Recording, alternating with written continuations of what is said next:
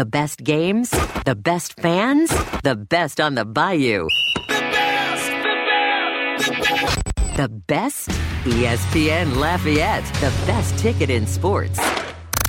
Great Scott! The Great Scott Show. And as they head into the final furlong, all of the other radio stations and radio hosts are left in the wake of a keen turn of speed by the Great Scott Show, the champion. With Scott Prather. Steal the show.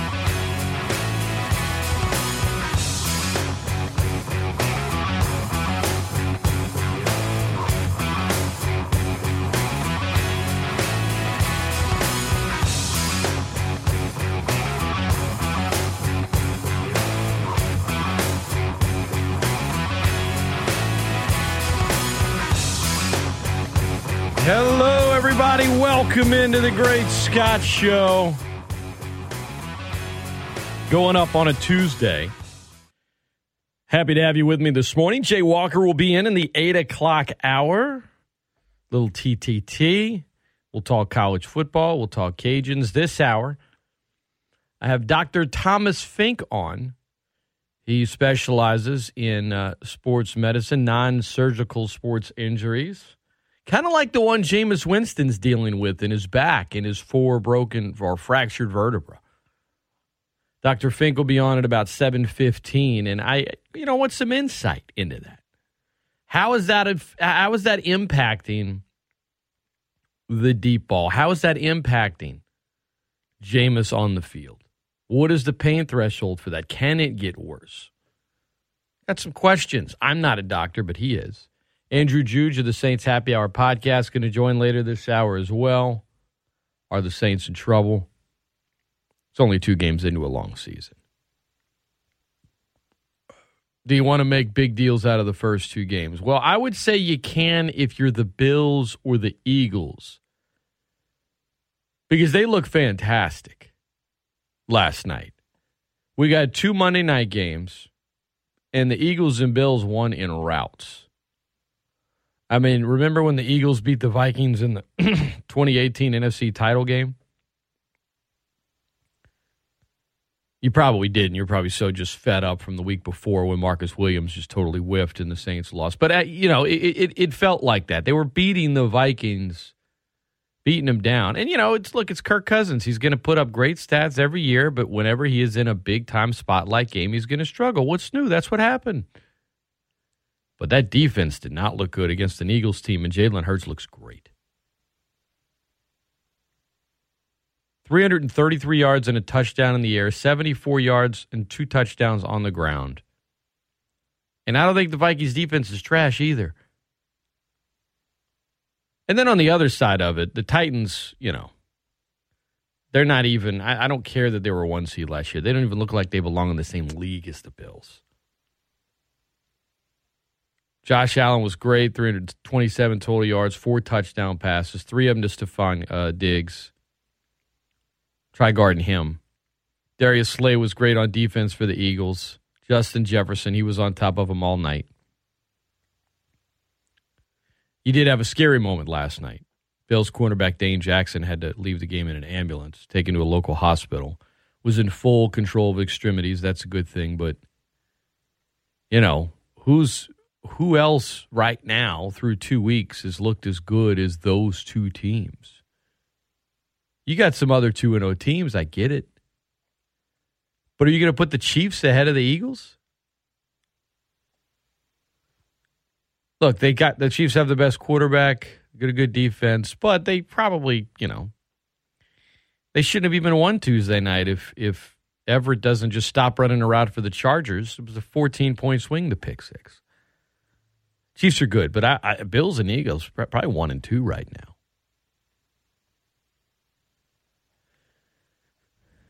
Outside of that, you know, the Dolphins have looked really strong.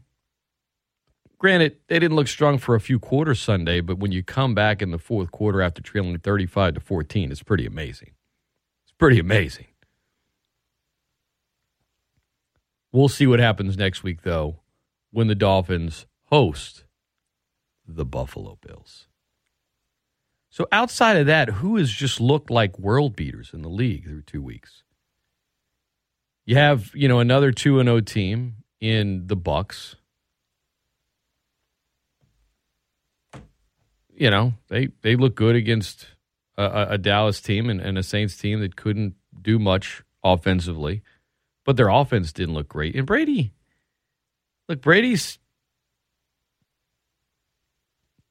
they're two and zero. All right, I'm not saying he's he's cashed, he's done. But does he look happy out there? Doesn't he just look kind of miserable? He's skipping every Wednesday practice this season. It's a personal life thing. But does he look like a guy right now enjoying the last stage of his professional life? I don't know. Again, we're only two games in. Outside of that, I mean, you you know, the Rams are one and one. Chargers are one and one. Ravens are one and one. Packers are one and one. Vikings are one and one, look good one week, awful the next. Niners look bad week one, look good with Jimmy G. Bengals are 0 and 2. I mean, Denver's 1 and 1, but they didn't look good in either game. Detroit, you know, they probably should be a little higher in the rankings. They looked really good yesterday. Their one loss was three points to that Eagles team. You know, the Saints, the Cardinals, and, and no, don't don't give me the the fact that the Giants are 2 and 0. They should be way up there. I mean, they should you've got a lot of teams that are 0 and 2 or 1 and 1 that had high expectations coming into the season. It's early in the season. Point is, you got a couple teams look really strong, and then the rest of the league, through two weeks anyway, is wide open. It's wide open. Speaking of the Bucs, Mike Evans suspended one game by the NFL one game. I think it's funny that Jon Runyan is the guy with the NFL office that gets to decide the punishment or announce it. Remember when that cat played for Philly at the on the O line? I mean, he was one of the dirtier players in the game. One of the dirtier players in the game. And now he's saying, well, you know, you pushed the guy from behind. That's pretty dirty. It was. And I think the NFL telling you that they're only suspending one guy is a reminder that they got it wrong on Sunday. But that puts him out of the game against the Packers. See, Tampa has Green Bay and Kansas City the next two weeks. If they're 4 0 after that, I'll, I'll sit here, eat my words, and say, you know what? They are undoubtedly the favorite in the NFC South, and they're really good. But they're not going to be 4 0 in two weeks, guys. I'm just telling you. They're not. They're not. And not having Evans, that's going to hurt him against Green Bay, considering, you know, they're missing a lot of guys already you know, Brady and Rodgers out there throwing the ball to who knows. I mean, are any of these guys right now that are available at wide receiver for either, either of those teams in this game looking strong? Should look like the Saints receiving corps from a year ago. Cole Beasley signed into the Bucs practice squad. ESPN Lafayette, the best ticket in sports. As I mentioned, I, I I have questions about Jameis's back injury. It felt like it was impacting him, especially on the deep throws that were way off. And if he doesn't have the deep throw down, then what is he doing out there? If he's too hurt to play, what is he doing? If you leave it up to the player, they're going to do it, especially a guy that's lost his starting job before and has fought to get one back. So, what do you do as a coach? You talk to your medical staff. What does your medical staff tell you? Well, you know, it's more of a pain thing. Jameis, pain, pain everywhere. Jameis, can you play? Can you play through the plane? Yeah, coach. It's not an easy. It's easy to sit back after the game and say, "Oh, he shouldn't have been out there. The coaches should have done something." The coaches don't know that pain. They're not the ones feeling it. They know the guy tells them, "I can go," and the doctor said, "Yeah, if he says he can go, he can go." But what does that entail? And I've always had that issue of like, well, you know, the injury can't get any worse. I'm like, but could it, could it slow down the healing process by playing with it? But I'm no medical expert. Our next guest is Dr. Thomas Fink is going to join us. He specializes in these kinds of injuries. And uh, he is from Lafayette, working in New Orleans now, but looking forward to talking to him next. Andrew Juge coming up after that, but we'll get a little bit more insight into that injury. And from there, maybe draw some stronger opinions about what the Saints should do as it pertains to Jameis Winston and that back injury. It's the Great Scott Show coming at you on a Tuesday. Jay Walker joining me in studio in the 8 o'clock hour. Don't go anywhere. This is ESPN Lafayette, the best ticket in sports. ESPN Lafayette, E to the S to the P to the N. the best ticket in sports. ESPN Lafayette, the best ticket in sports. Great Scott Show. I am Scott Prather, and joining me now, as promised, is Dr. Thomas Fink. No stranger to Lafayette, now working in New Orleans. Uh, his first time on the show. Good morning, Dr. Fink. I appreciate you coming on, man. How are you? Good morning, Scott. I'm doing great. Thanks for having me on. So, I got to ask you as a first time guest, what is your favorite Beastie Boys song of all time? Uh, going back to my nascent youth, I'd have to say Intergalactic. I like it. It's a classic. It's good, and it, usually I could probably guess, you know, your age demo. And when I have a guest on, based on what they select, if they select Intergalactic, I know about how old they are, and also know that they know a lot more than just the License to Ill album, which I appreciate. So Intergalactic. Classic, great choice, and uh, the song holds up well, man. You hear it, you let a kid hear it today, they probably couldn't tell you what year it came out. I think that's the sign of a good song. That is a sign of a good song. I agree. All right, so let's let's get to the real business. Why I brought you on for for to let our audience know, Doctor Fink, uh, what kind of medicine do you practice? I work in a field called PM and R, physical medicine and rehabilitation. Um, we do a lot of non-surgical spine and sports uh, related issues, as well as brain related issues, concussion, TBIs. Uh, we have a lot of, we do a lot of other things, but those are the ones that are germane to our topic of conversation today. So when when we as consumers of sport hear or read a Jay Glazer report on Sunday that Jameis Winston has four fractures in his vertebra, and it's it's a matter of dealing with pain. You know, uh, I we all sort of have opinions on it, but I'm I'm certainly not a doctor. What what does that entail? Uh, exactly how much pain are we talking about, and how might an injury like that impact his play? Depends on where the fracture is. Uh, remind me, I I read that it was a transverse process fracture. Is that correct? Uh, you might, I off the top of my head, I don't know, but I think I think that's what it was. That's what I read. Um, but there's two places uh, that both the transverse spinous process and the um, spinous process on the posterior part. They're basically just extensions of the big vertebral body, and they can break off. You can have fractures there, which is uh, what I believe happened with him.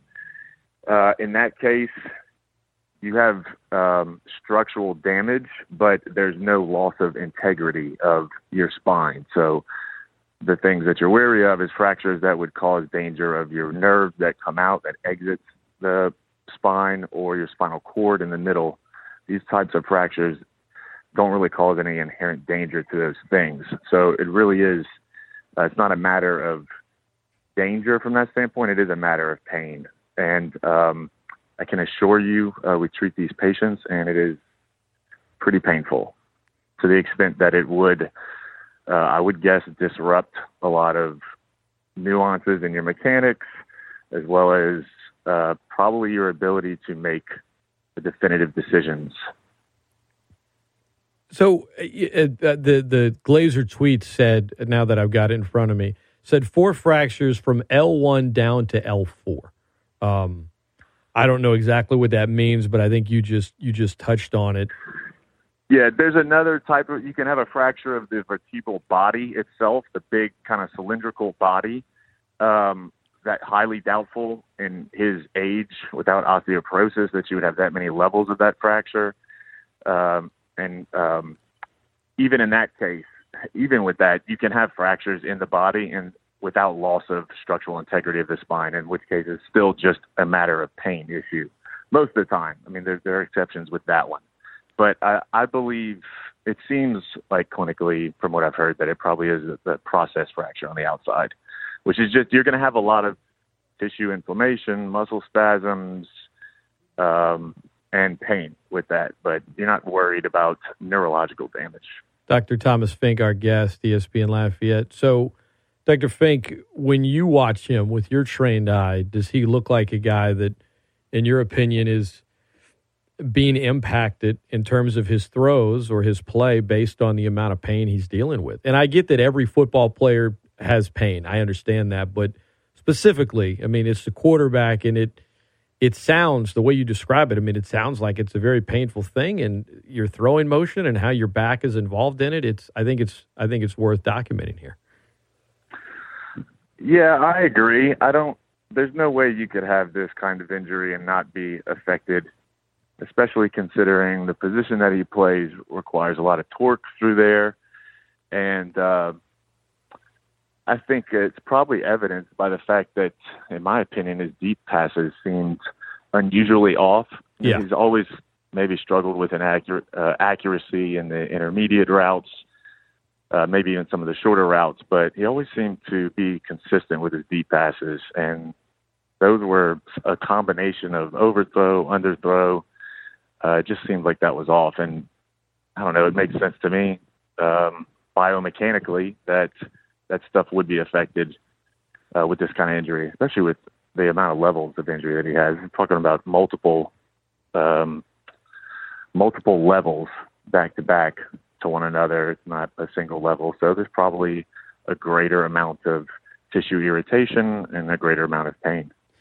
Dr. Fink, our guest, Dr. Thomas Fink, he works physical medicine and rehabilitation, dealing with non surgical sports injuries, among many other things. Why I wanted to bring him on to discuss this Jameis Winston injury. And I think um, one thing that I wanted to ask you, Dr. Fink, and I've heard it for years, and I, as somebody that, again, I I know some doctors. Um, I'm the son of one, but I, I, never quite understand the the reports that you'll get from somebody in sports that say, "Well, here are the details of the injury. It can't get worse. You know, it it will heal, but it's it's only a matter. You know, it's a matter of time and a matter of pain." And I think the way you explained it earlier is, well, he's not in danger of other um, significant spine injuries as it pertains to this one but I guess my my my question is when you hear a report that says it can't get any worse, is that always like I always get skeptical of that. I'm like, look, I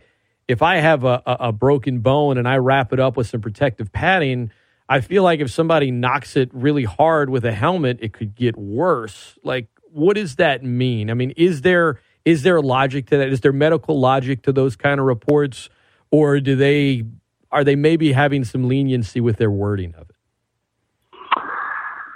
Well, there's no guarantees in biology or pathobiology, so of course anything's possible. He could take a hit the wrong way and suffer more fractures of his spine. What they mean with that is is within the realm of logic of what normally transpires.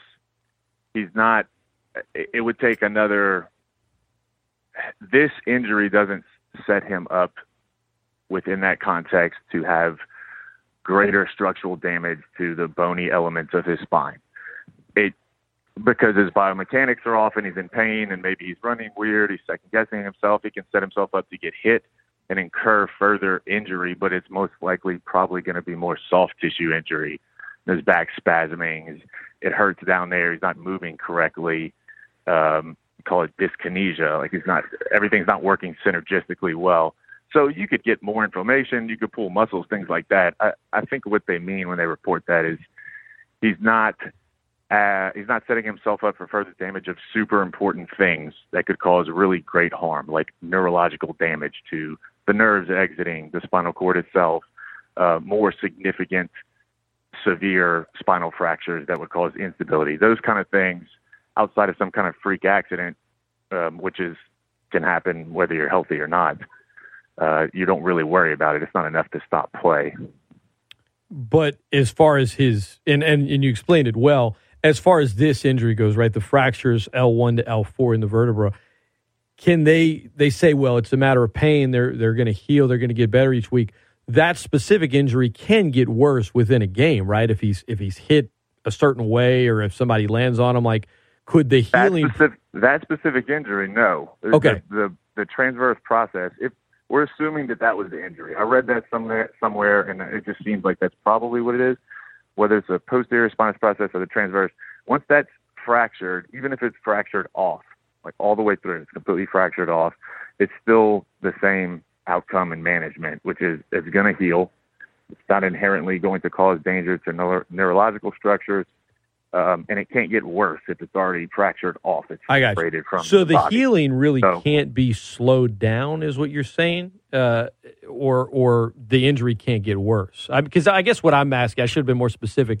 Can his healing process to that specific injury be slowed down? Ah, I see what That you're saying. that's I should have worded it better. That's what I'm asking. Um, you know, if so, a fracture is going to form a callus, a bone callus, uh, similar to how you, your skin would form a scab on top, and then it's going to heal from there. I suppose if you started to form callus formation in the first, uh, the ensuing weeks after, and then refractured it again, well, then it would have to form another callus Right. and start to heal again. You could slow it down that way.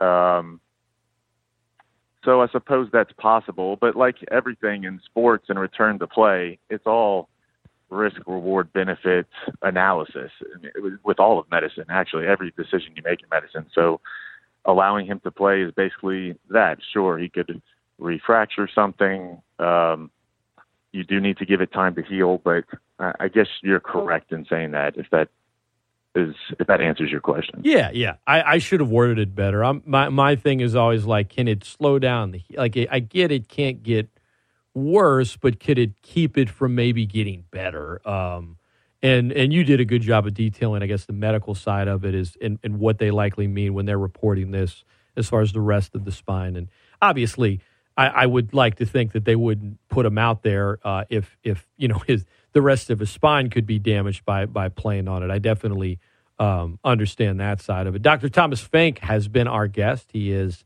a doctor in physical medicine and rehabilitation, dealing with non-surgical sports-related uh, issues and injuries. Man, this has been great, uh, Dr. Fink. I appreciate you taking the time, man. And I uh, you know, I think it's good to educate and for all of us to have a better understanding of these things because we kind of talk about it, we look at it from the outside, but we're we're just observing football, and uh, there's a whole lot more that goes into it. We read, you know, in a tweet about an injury, we don't understand, you know, the the complexity of it all. So I appreciate you coming on and, and shedding some light on that. Of course, and uh, I'll end. I'll end with this. I should have led with this. That uh, I do um, my training here in New Orleans, and I work here now. But I am from Lafayette, so go Cajuns! There you go. Thank you, Dr. Fink. Aye. Good stuff there. And insightful for sure. Um, you know, uh, to his point, man, those long balls certainly seems to be impacting his play. It's a tough situation to be in as a coach. It's also tough to just evaluate how good a player can or can't be, but Carolina through 2 weeks looks like maybe the worst team in the NFL. So Sunday feels like a a very important game for determining maybe where the Saints are. Atlanta's not great either, but this is a this is a big one for a lot of reasons. Coming up in the eight o'clock hour, Jay Walker will be in studio. We'll talk college football, talk about the Cajuns, hit on LSU, and uh, uh, do a little terrible tune Tuesday. But up next, we'll continue to hit on the Saints. What is the outside of QB and, and the injury to Jameis? What is the most alarming concern for this team right now? Andrew Juge of the Saints Happy Hour podcast also does the film study, breaks it down. He's watched the film now from the Saints Bucs games on Sunday.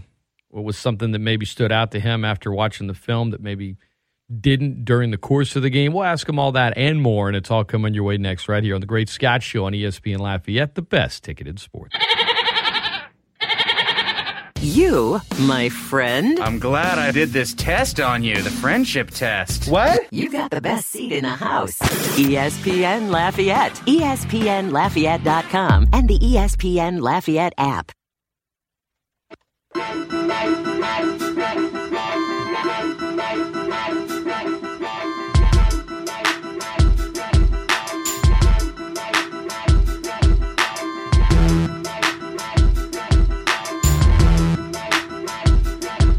It, y'all. Some nasty. Bring it! Jump out the window onto a parade balloon. My style is than the goblins in Troll 2s. I'm the type of MC with the welcome back into the Great Scott Show on a Tuesday. Joining me now is Andrew Juge, co-owner and host of the Saints Happy Hour podcast. You know him, you know Ralph, Dave, Kevin, the crew. Good morning, Andrew. How's uh, how's life, man? How you feeling after week two of the NFL season? Uh, Scott, doing well, man. Thanks as always for having me on the show. And look, uh, following Dr. Thomas Fink is, is a tough act to follow, uh, but I'm going to do my best and see if I can deliver. Well, last week Ralph followed Jake Delhomme, who like had really real in-depth NFL analysis for a good 40 minutes before Ralph came on and just you know kind of crapped all over. So, you know, I think you'll be So all right. nowhere to nowhere to go but up for, for the Saints Happy Hour podcast is what you're saying. I'm looking forward to listening to uh, the show later today. Uh, the Saints Happy Hour podcast, one of my favorites for sure. It's always in my rotation on my phone and uh, on my drives, and just kind of throughout the day when I have some time. But Andrew, I know that um, you know, I always talk to you. You you, you watch the film, you look at it. Let me start there. Was there anything that after maybe watching again that it didn't stand out during the game, but after a rewatch, after looking more into it, you were like, okay, this this was something that I was more concerned about and maybe am not as much anymore, or vice versa. You know, I didn't really notice this, but now I think it's a big concern.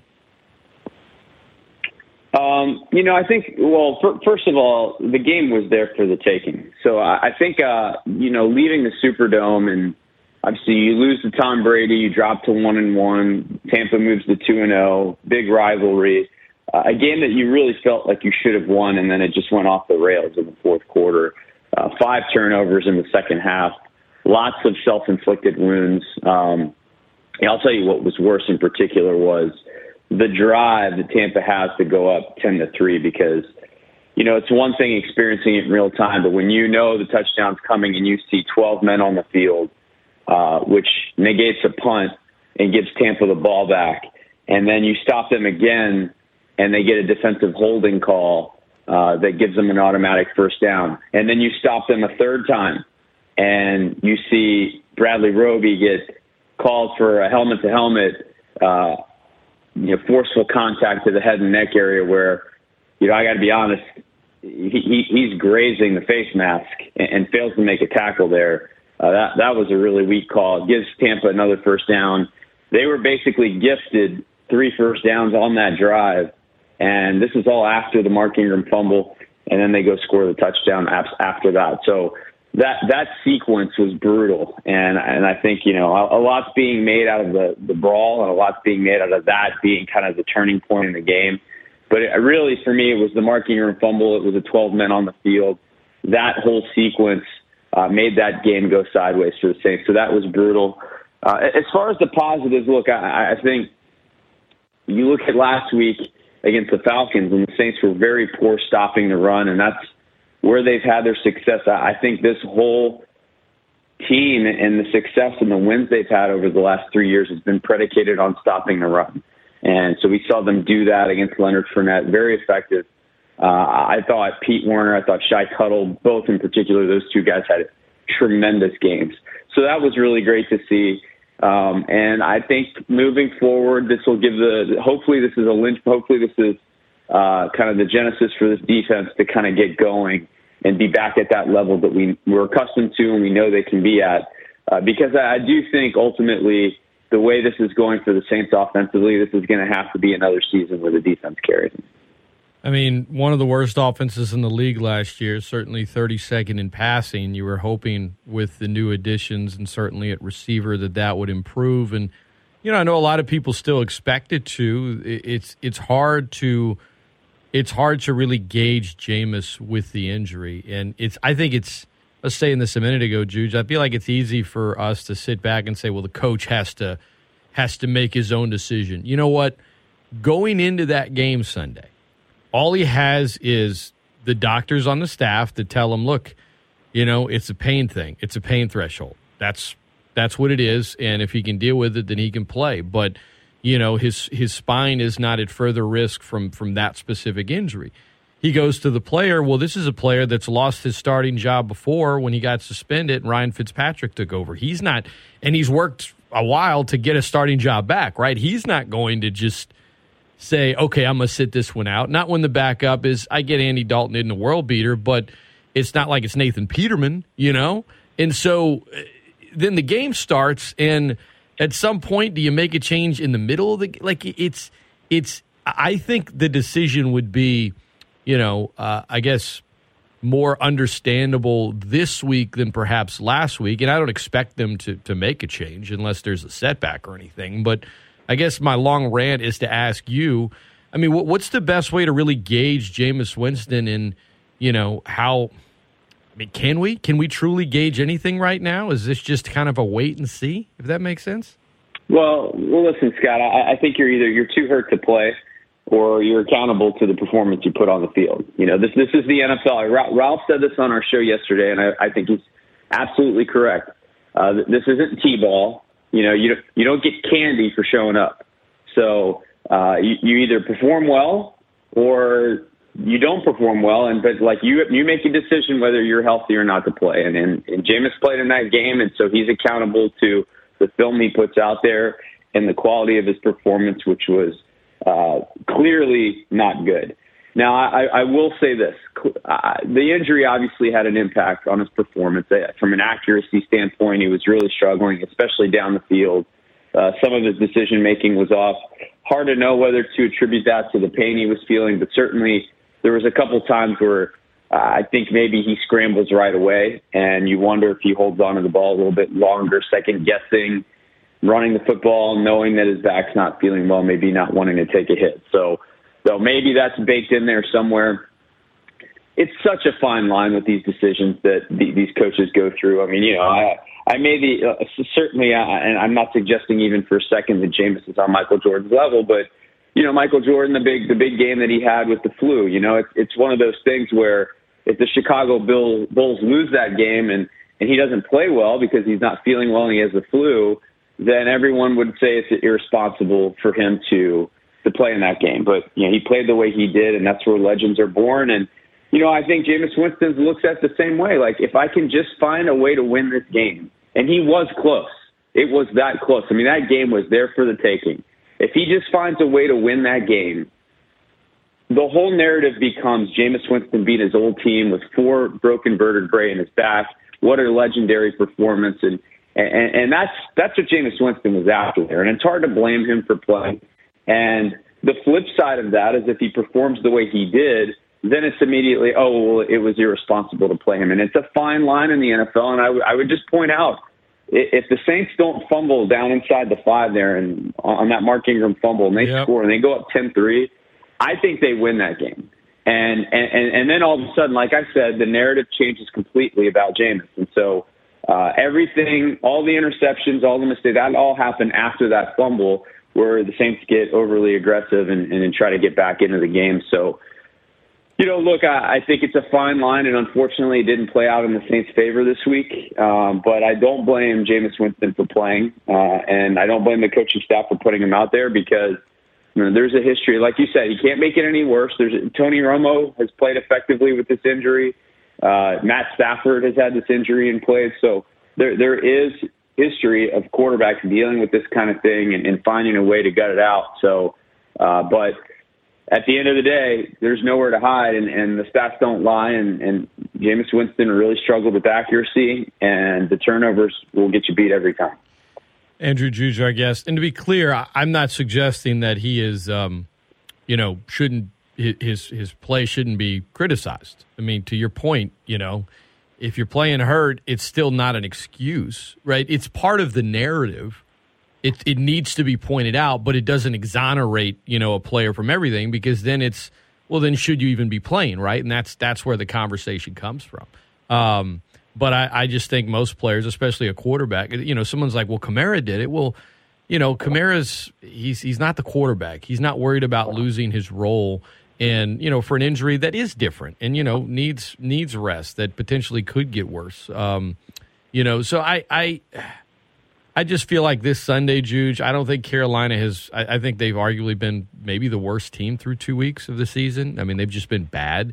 You know, they had they had a late surge against Cleveland that kind of came and in, in, in got them into the game, got them a late lead, but it was, you know, it mirrored the Saints win week one a little bit in that they played bad for a while and then just kind of got it together in the fourth quarter and went hurry up, but they they they did not look good last week and it feels like if you if you have a lot of struggles against Carolina, it's only three games out of a 17 game season.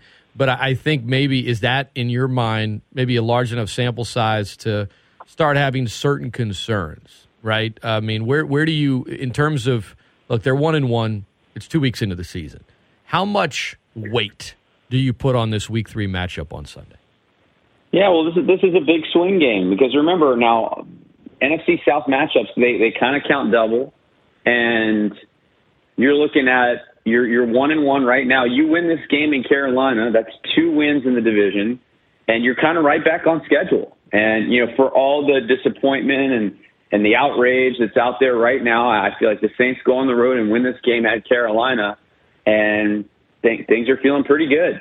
And you drop this game, you go one and two. That's two. That's two losses in the NFC South uh, and and we'll see what Tampa does. But all of a sudden, you're chasing, and the Saints are behind schedule at that point, and and, and I think it, it, the season becomes more difficult. So this is a big one to pick up, and I'm not going to call it a must-win. Way too early in the season for that, but this is a this is an important game, and we'll see how the Saints show up and how they play. Look, I mean, right now the reality is Jameis Winston has looked objectively terrible for seven out of eight quarters, um, and so as we come into this game, that's not going to cut it. I mean, you know, th- this defense is so good. I think this roster is talented, and he he just has to be just good enough. I I here's the thing: they can win with Jameis Winston. Mediocre quarterbacking is enough. We we saw it last year. They won games with Taysom Hill at quarterback. So mediocre quarterbacking is enough. If you don't stand in the way of the talent and the defense on this roster, you can win games. And they can win games with Jameis Winston, but he cannot play the way he did. The Saints are really fortunate to be one and one. There's a world in which they're 0 and 2 right now. And if it weren't for Jameis Winston getting hot in the fourth quarter of that game in Atlanta, uh, then I think a lot of people are starting to hit the panic button. And, and so with Jameis Winston now, I think his leash is pretty short. Uh, he can't play three terrible quarters and go two minute hurry up and put some stats together again. That, that that's not going to work. And so I, I think he's got the and it's not just on him obviously, just but offensively. Uh, the Saints have been have really struggled to put together any sort of passing game through three quarters in back to back games, and they've got to come out of the gate playing better football than that. Andrew Juge, our guest, ESPN Lafayette. Final question, Juge. Um, through two weeks of the season, what is what is your biggest concern right now for this football team?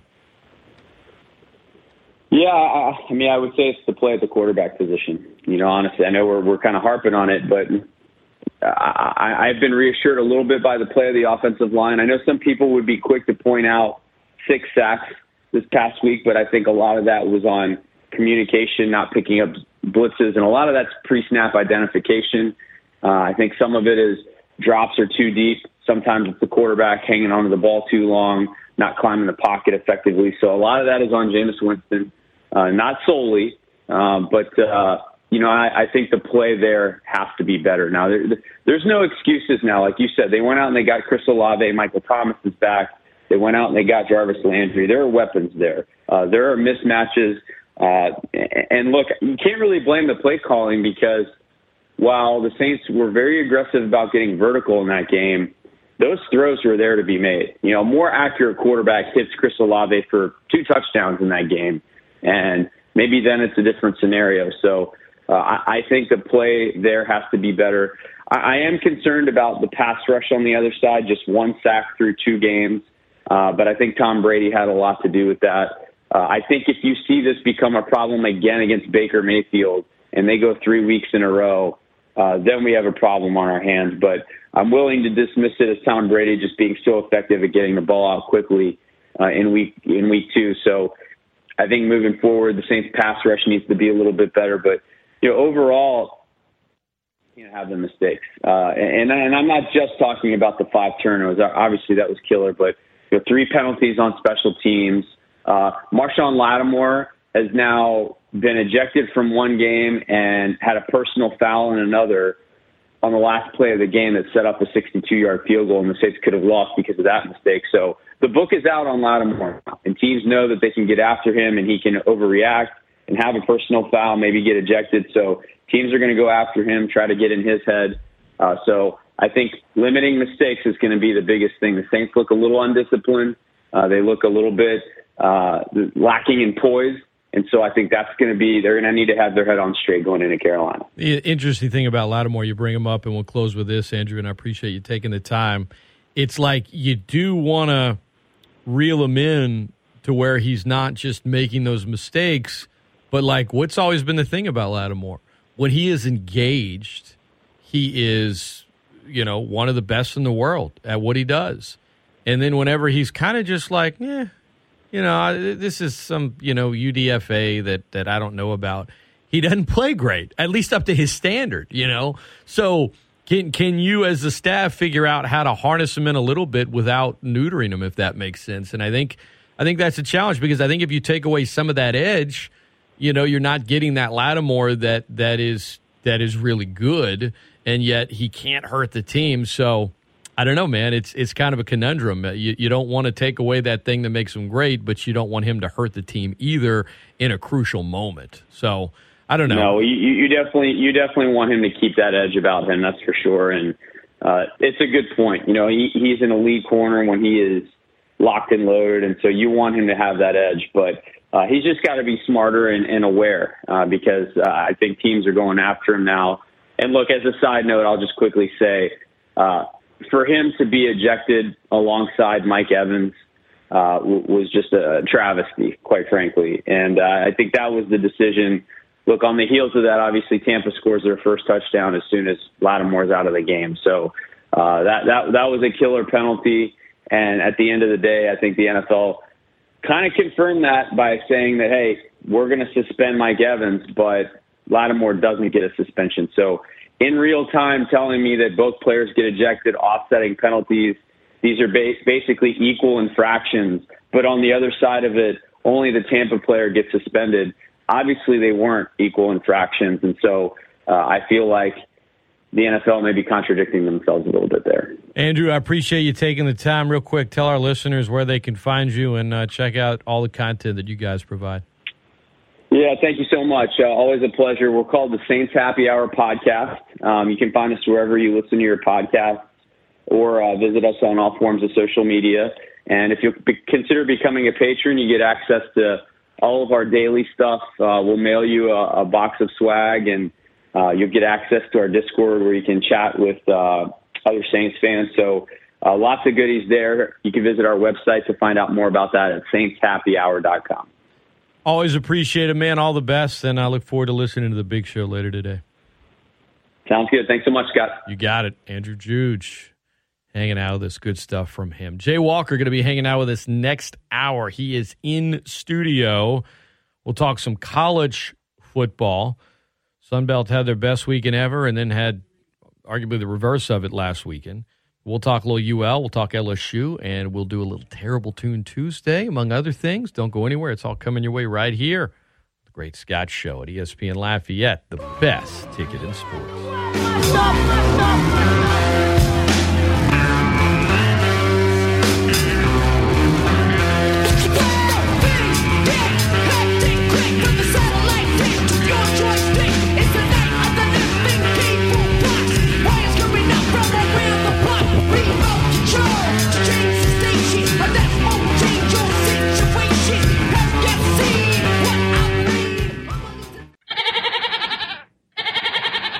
ESPN Lafayette. ESPN Lafayette.com and the ESPN Lafayette app. Great Scott! The Great Scott Show. And as they head into the final furlong, all of the other radio stations and radio hosts are left in the wake of a keen turn of speed by the Great Scott Show, the champion. With Scott Prather. Steal the show.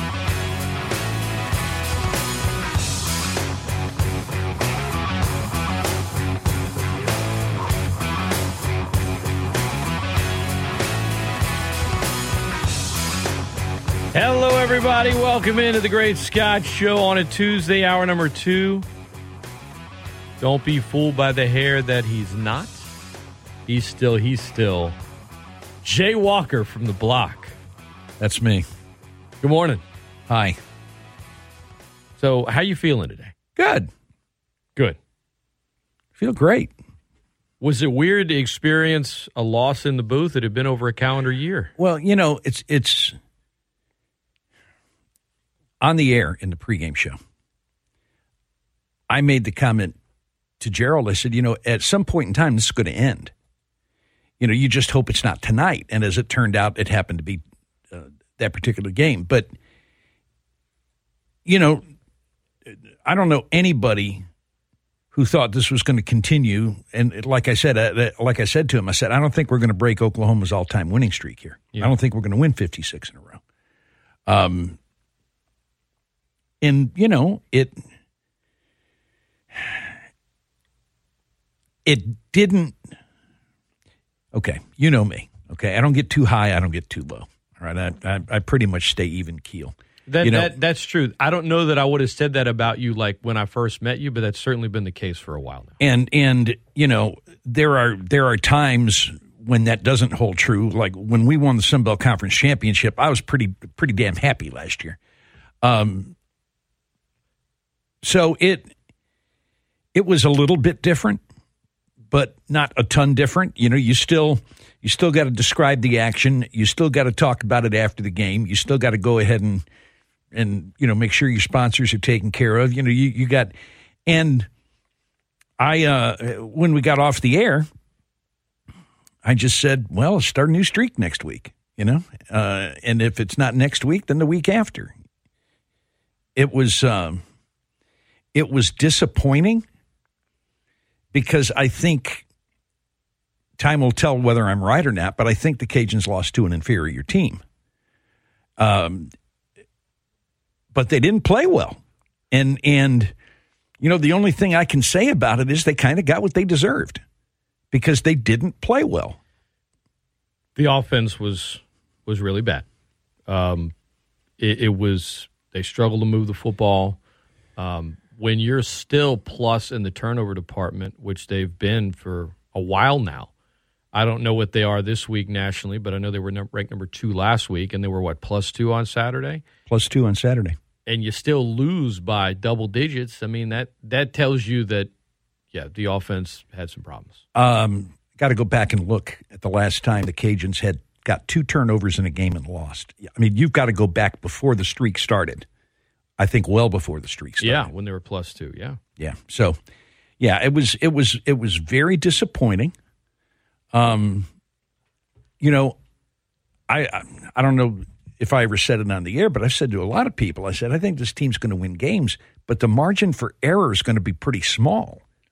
Unlike the last couple of years, where you know the Cajuns had what uh, seven wins last year by One- seven one point- possession one- games. yeah. Um, in those games, they didn't play particularly well, but they were good enough to win because they had they had enough talent to win. Um, this team's margin for error is much smaller. On, on on nights when they go out and execute well on both sides of the football, they can beat anybody. And I said this before the season started, and of course, some fans jumped my ass for it, but that's fine. I said that this team was capable of beating anybody on their on the schedule. And I said the team is also capable of not beating anybody on the schedule if they go out and play poorly. And I stand by what I said. It's the first loss in over a calendar year. You see a lot of overreaction. Oh, of course. Now, I, I was talking to coach about this yesterday. I'm like, look, everyone's human. I I kind of get annoyed by it during a game, but it's also during a game. Like you're in your feelings, right? Everyone is. Sure. Whenever a few days pass and it's still just like overreaction, that's when I'm like, look, like, good lord, calm down. they lost the game. Um, yeah. The Sun Belt. Let, us look at the Sun Belt for a minute. La, uh, Ten days ago was the best day in the history of the conference, certainly from a football standpoint. They did not become one of the best Group of Five conferences on that day. That that was that had been that had been like that for a little while, but they built to that, and they did not become you know, they did not fall off of the top of that G5 mountain, so to speak, based on the awful day they had Saturday. My point is, you you you celebrate the wins, you celebrate the big moments, you can agonize over the losses, but none of it is all just Rome wasn't built in a day. No, and you and, can't be you, know, you can be a prisoner of the moment, but when you're when when that moment just is perpetual for you, then you you know you need to you need to go see somebody need to talk to somebody about it. I was having a beverage with a friend last night. Brought up the game Saturday.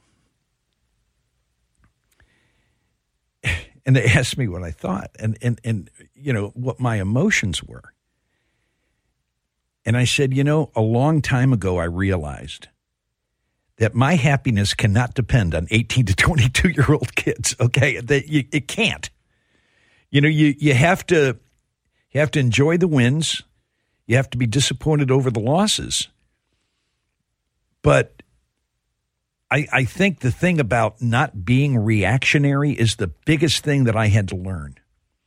And and it wasn't, you know, when I first started doing this, I, I, I wasn't in that number. Okay, I man, you know, losses just it made me angry. You know, I, I remember the first year and and and the Cajuns were like two and nine, right? But we went to Auburn, and we had them beat. We had them beat. This is what ninety one, uh, ninety two, ninety two. We had we intercepted a pass. Cajuns were up by two. Intercepted a pass. Had the ball inside the Auburn twenty. Three minutes left. I mean, we're getting ready to put the game away. And on the first play, we fumble. Auburn recovers. They use their timeouts. They kick a field goal on the last play of the game to win. I was furious. I was PO'd. And if that would happen today, I'd be really disappointed. Um, but I wouldn't be mad. Florida in 2012. There was a lot of anger after that one. Not not not, not from, me. You. I'm talking not about from these, me. I'm talking no, about these airways. No, no. People people were PO'd. He cut the rope. Yeah. He cut the rope. He said, yeah. "He cut it." Oh my God! You know, it was that was a game they should have won. Extremely sure. disappointing loss. Sure, but you know, it didn't suddenly make the guy a horrible coach. It didn't. You know, uh, there wasn't. You know if there were millions of dollars of property damage, it was self inflicted. So how do you balance that? Right, I, I have I've grown to accept not any take, but a lot of takes in the moment. Like I said, it's the next day or the day after where I start getting annoyed. Right. Um, how do you balance not being a prisoner of the moment and yet analyzing things that are concerning? Well, you know, first of all, I I want to be fair here and say that everybody's entertainment is my career. Okay. I do for a living something where everybody else affiliated with it, it's their entertainment. And so, just by the definition, things have to be looked at differently because I'm, I'm, look, when I sit down, I'm not a fan. I'm, I'm, I, I want the team to win and you can probably tell by my voice if the team's winning or not. But you know, um, but I'm not a fan. I'm I'm I'm working. I'm I'm I'm doing my job. And then afterwards, I I I I if I'm going to become a fan and get overjoyed or really disappointed or mad even, you know, 24 hours, you, you got to flush it. You got to get ready for the next one. At least with what I do. Now, if fans want to, you know, stay mad until next Saturday, I, I guess they can if they want to. Um, but I don't think that they're doing right by the student athletes if they if they have that attitude.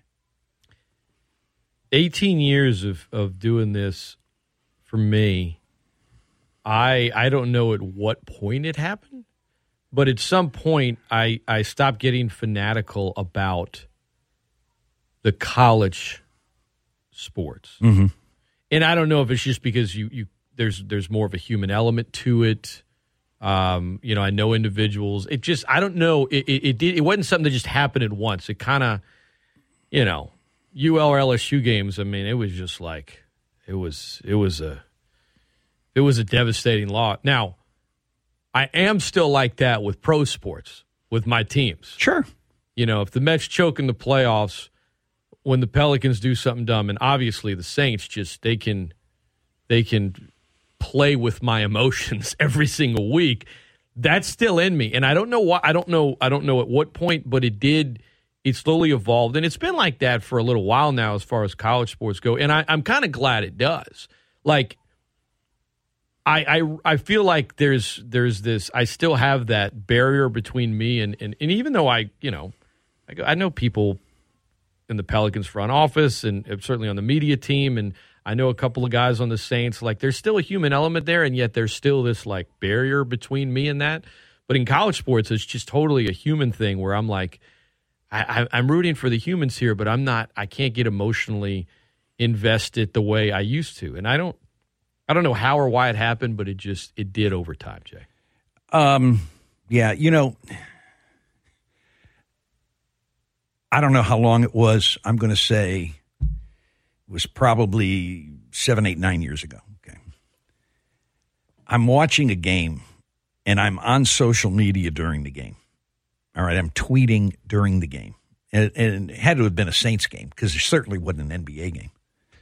Um, and you know, game was over. They they they snatched defeat from the jaws of victory, and I think it was against the Patriots. You know, and um, oh yeah, it was when Brady threw one. It was in 2013. He threw a touchdown at the end of the game. There was a blatant hold on the last play, by the way. But, there you go. yeah. Uh-huh. And it was the Saints' first loss of that season, actually. And and and so I'm you know I'm furious, and I'm just.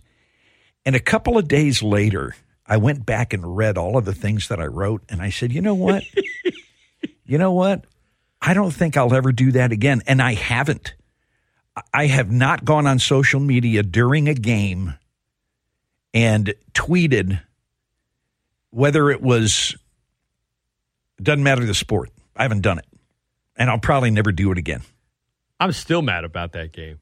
It was nine years ago. I'm still mad about that game. Yeah, and and, The and Saints would have won the division that year if they hadn't lost that game. And they, you know they ended up winning a road playoff game for the first time ever that season. But that's beside the point. That they that they that now won that game. there are some people that do that that are entertaining as hell.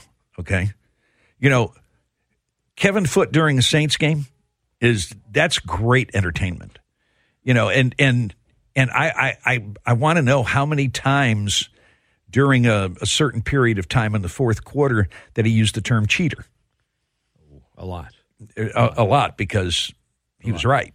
I um I like I, I I do get on Twitter during games, but it's sometimes it's more fun when it's just a big national game that I have no interest in because Sure. then it's just I'm just it's just time to get jokes off. That's Mhm. what it's about. Yep. It's about it's about having fun at other fans' expense. Um, But uh, when it's your team, man, it's it's different. Dude, I realize we're only two games into the season, but how good is Buffalo? Tell you what, Buffalo and Philly are probably one and two in the league last night, and they demolished the competition. Yeah, Buffalo is better than advertised.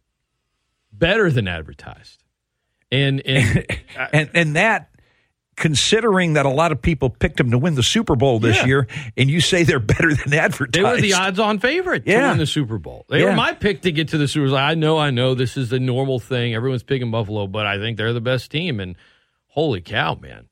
I mean, Josh Allen. Remember how many people were dunking on Buffalo? How could you draft Josh Yeah. Allen? Yeah. Baker Mayfield.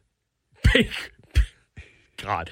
Baker Mayfield was talking trash about Buffalo. I don't understand how you could make that pick. It's like, bro, that that's a that's that's that's pretty ripe coming from you from years ago. And and you know what's cool? They also now have, with possible exception of Justin Tucker, the best kicker. And um, and that's a Georgia Southern guy. Yeah. It's a Sunbelt dude. Yeah. Tyler Bass. He's good. Here's the thing.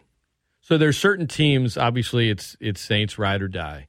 But after that, they're they're they're fan bases that like you would genuinely like if the Lions, as long as it doesn't impact the Saints, I'll root for the Lions. Because God bless that fan base. I mean, they have been they've been tortured. Sure. Dan Campbell's easy to root for. Um, you know, I know Tracy Walker in the defense, they're not great, but it looks like their offense is better. Just them getting in the playoffs would be big. With Buffalo, with their history, if they don't win it all this year, it's going to be absolutely agonizing for that fan base. Well, you know, they got so agonized, you know, the last two years to to lose late like they did. Um, and then the you know going back to the nineties, obviously. And yeah, I mean, they, look right. that The- that the- that the Music fan, City Miracle. That I mean, fan that fan base has been has been suffering for about thirty years now, and um, yeah. Now, I don't know if you saw Marv Levy was actually at the game last night. Marv Levy is now ninety seven years old. I was about to ask you. Holy cow! Ninety seven. Well, good for him. Yeah, Holy cow! Ninety-seven. ninety seven.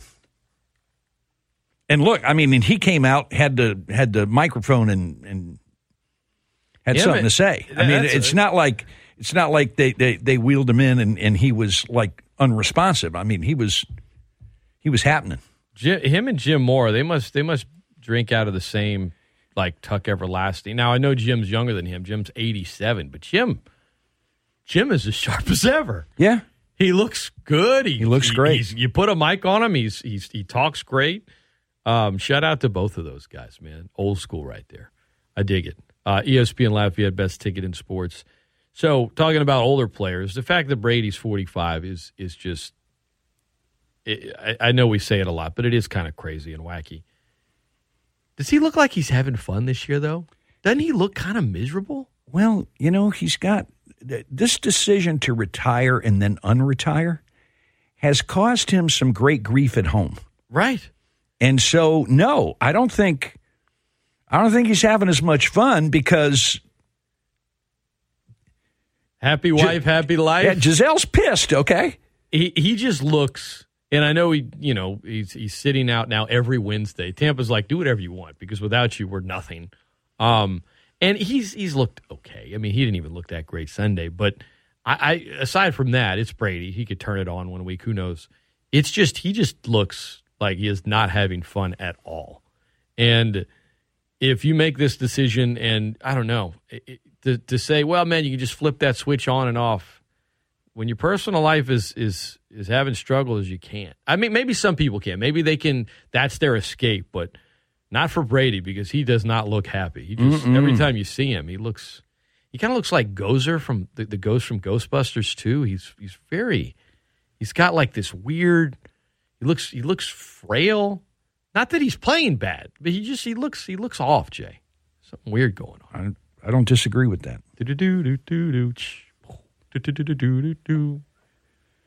Great song. A song that would never be on TTT. That's correct.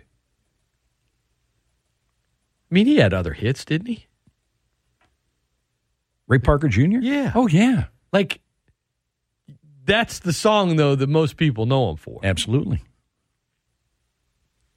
That's the only song I know him for. But Key and Peele did a sketch once that was hilarious, and it was about Ray Parker Jr. was just doing. He had so much success with Ghostbusters, he just started doing like songs to other movies, and but then the movies got more ridiculous, like Mike Humph and like.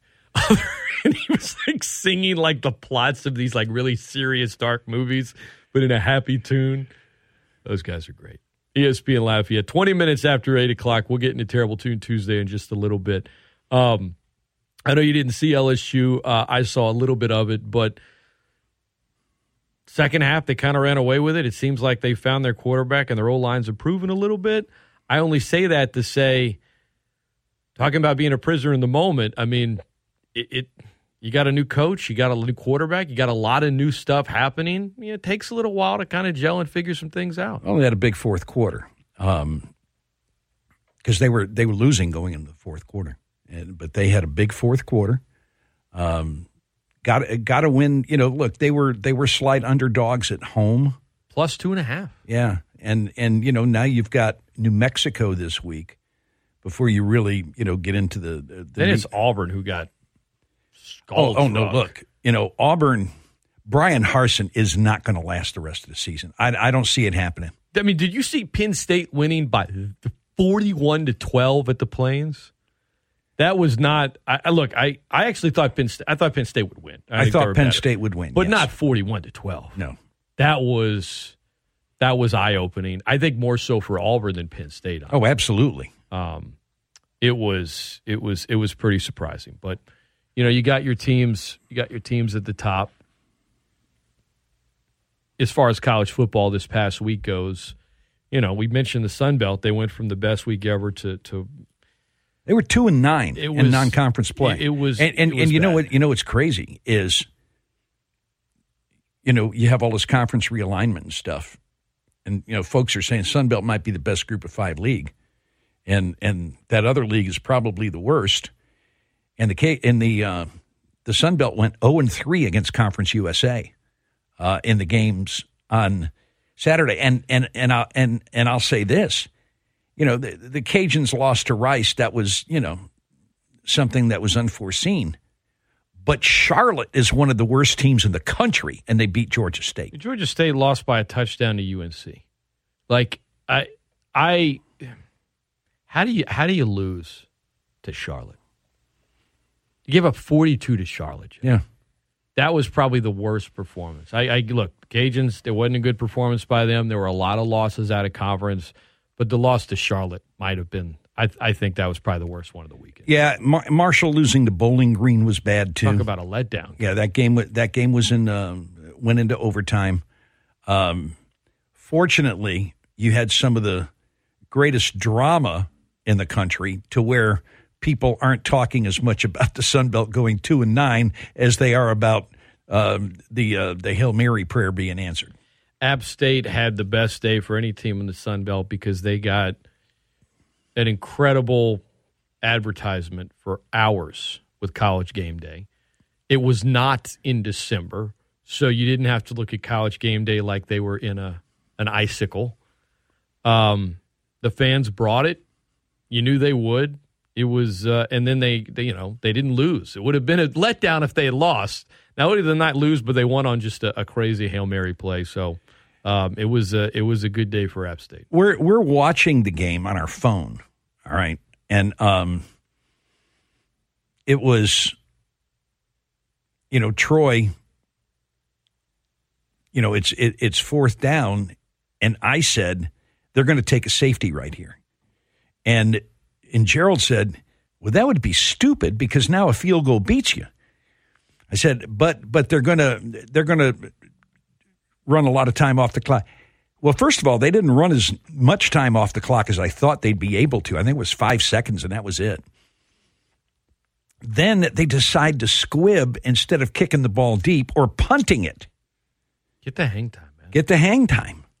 Um, and even with that, the game should have been over.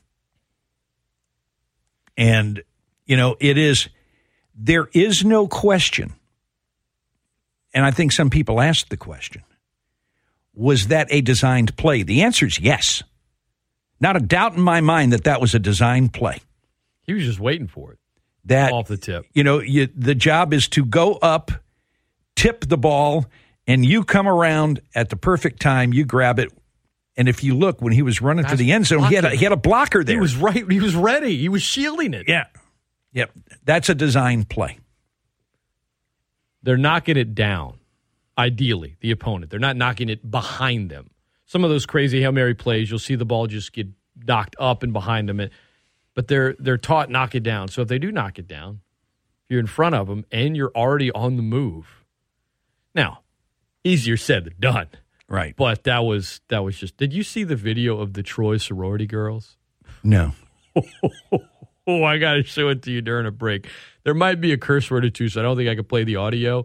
But it's the sorority, and they're all they're filming themselves because they're about to start celebrating, and some of them start cheering, and all of a sudden it's like, oh no, no, no! It's wow, it's pretty funny. Uh, wild innings are always fun unless you're on the wrong end of it. Out of the NFL, fantasy football aside, when you get mad at a player who can go in for a touchdown and just goes down to guarantee victory, remember the Jets Browns game from this past week. I mean, the Browns, Nick Chubb scores, where if he goes down, the game is over. It's over. But, you know, it's Nick Chubb, get the yards, get the touchdown. And you should, and, and a lot of people say, oh, well, he's, he's not thinking about that.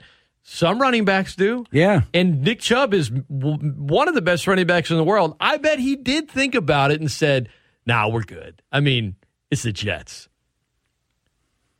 The Jets score a touchdown in no time after that. Get the onside kick. Oh, by the way, Cade York, who had the 58 yarder in week one to win, missed a PAT after the Chubb touchdown. That's worth pointing out. So it's 30 to 17. Jets score, onside kick, score again. Max Mitchell with a great block on Myles Garrett, by the way, on the game winning touchdown. Extra point good. Flacco and the Jets win. The win probability with all the AccuStats computers after the Chubb touchdown was 99.9%. There you go. And I said, look, these computers, they need to have a little curve when they're dealing with teams like the Falcons and Browns because, you know, I, I feel like they're not taking into account taking into account some of the uh, the history of these franchises, perhaps some karma. But if Chubb goes down, they win 23-17. No one's even given it a second thought. Instead, they're one and one. If you have the win, don't get greedy. Just get down. Just get down. ESPN Lafayette, the best ticket in sports. Welcome back, Scott Prather, Jay Walker, E Hello. ESPN Lafayette. want to remind you guys, you have a few more days left to sign up for the Ultimate Tailgate Pack. UL Homecoming. Tailgate for 50. Fezzo's Seafood Steakhouse and Oyster Bar. They're going to set you up, tent, tables, chairs, cook the delicious food, provide the water and soft drinks. They have a wait staff for you. 50 of you. You and 49 friends plus 50 tickets to the game. It could be yours, but you got to sign up. Click on Tailgate for 50 over on the ESPN Lafayette app or at espnlafayette.com. Jay, there are some memorable calls over the years, but um, boy, you know, I always liked rest in peace. I, I, I apologize for not remembering the guy's name, but the guy from Auburn that called the the kick six, Right. That one is cool because they do kind of start getting into it, but it's not until they know it's happening.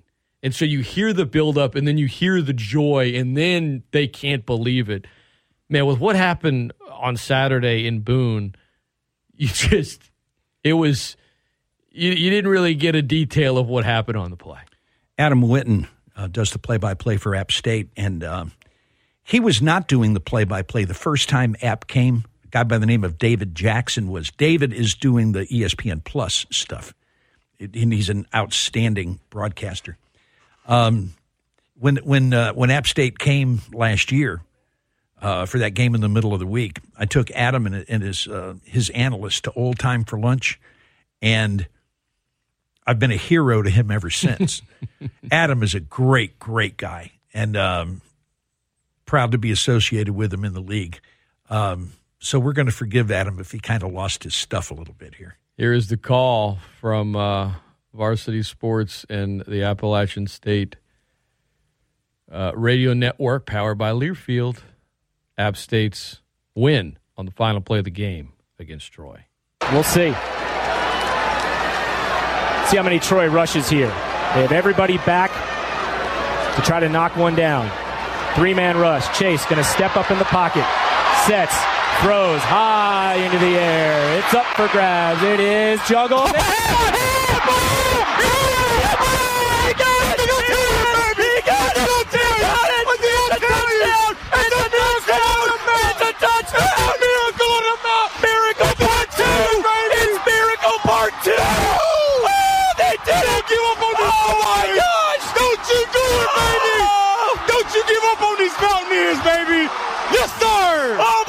gosh! Yes, sir!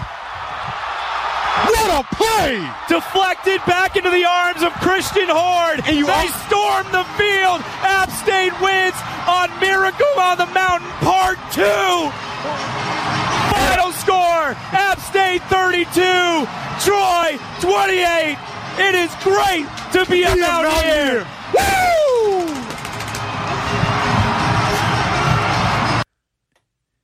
The um, the analyst is the guy who was screaming so loud he was distorting everything.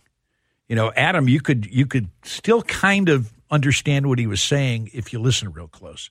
The the other dude just lost. it. He was he, he couldn't shut up. He was just like an excited puppy dog. It was, a- it was crazy play, crazy finish. Uh, that's going to do it for the Great Scott Show today, Jay. It's always great to see you, bud. Good to see you too, Cajuns Monroe this, weekend. this weekend at ULM. Um, seven o'clock kickoff. Yeah. five o'clock pregame right here on the flagship, powered from Learfield. And uh, Jay and Gerald and Cody will have the call for you. Louisiana versus ULM. I will talk to you guys tomorrow. Speaking of Gerald, he usually joins me on Wednesdays. We'll have him on tomorrow, working on another guest as well. Wanted to talk a little MLB with you, Jay, but we ran out of time. But uh, let's do it next week. 102 wins for the Dodgers. The Mets are going to the playoffs. 102 wins for the Dodgers. Don't go anywhere. The Dan Patrick Show is next. The NFL action is in full swing at DraftKings Sportsbook, an official sports betting partner of the NFL. We're talking touchdowns, big plays, and even bigger wins. New customers can bet just $5 on any NFL team to win and get $200 in free bets if they do. If that's not enough, everyone can boost their winnings with DraftKings stepped up same game parlays. Right now, for every leg you add, you can boost your winnings up to 100%. With payouts bigger than ever, why bet on football anywhere else? To make things even sweeter, you can throw down on stepped up same game parlays once per game day all season long. I'm Scott Prather, and I'm telling you to download the DraftKings Sportsbook app now and use promo code 1420 to get $200 in free bets if your team wins when you place a $5 bet on any football game. That's code 1420 only at DraftKings Sportsbook, an official sports betting partner of the NFL. Must be 21 or older, physically present in Louisiana. Select parishes only. Bonus issued as free bets. One boost per eligible game. Opt-in required. Parlay and wagering restrictions apply. Eligibility and terms at DraftKings.com slash football terms. Licensee partner Golden Nugget Lake Charles. Gambling problem? Call 1-877-770-STOP.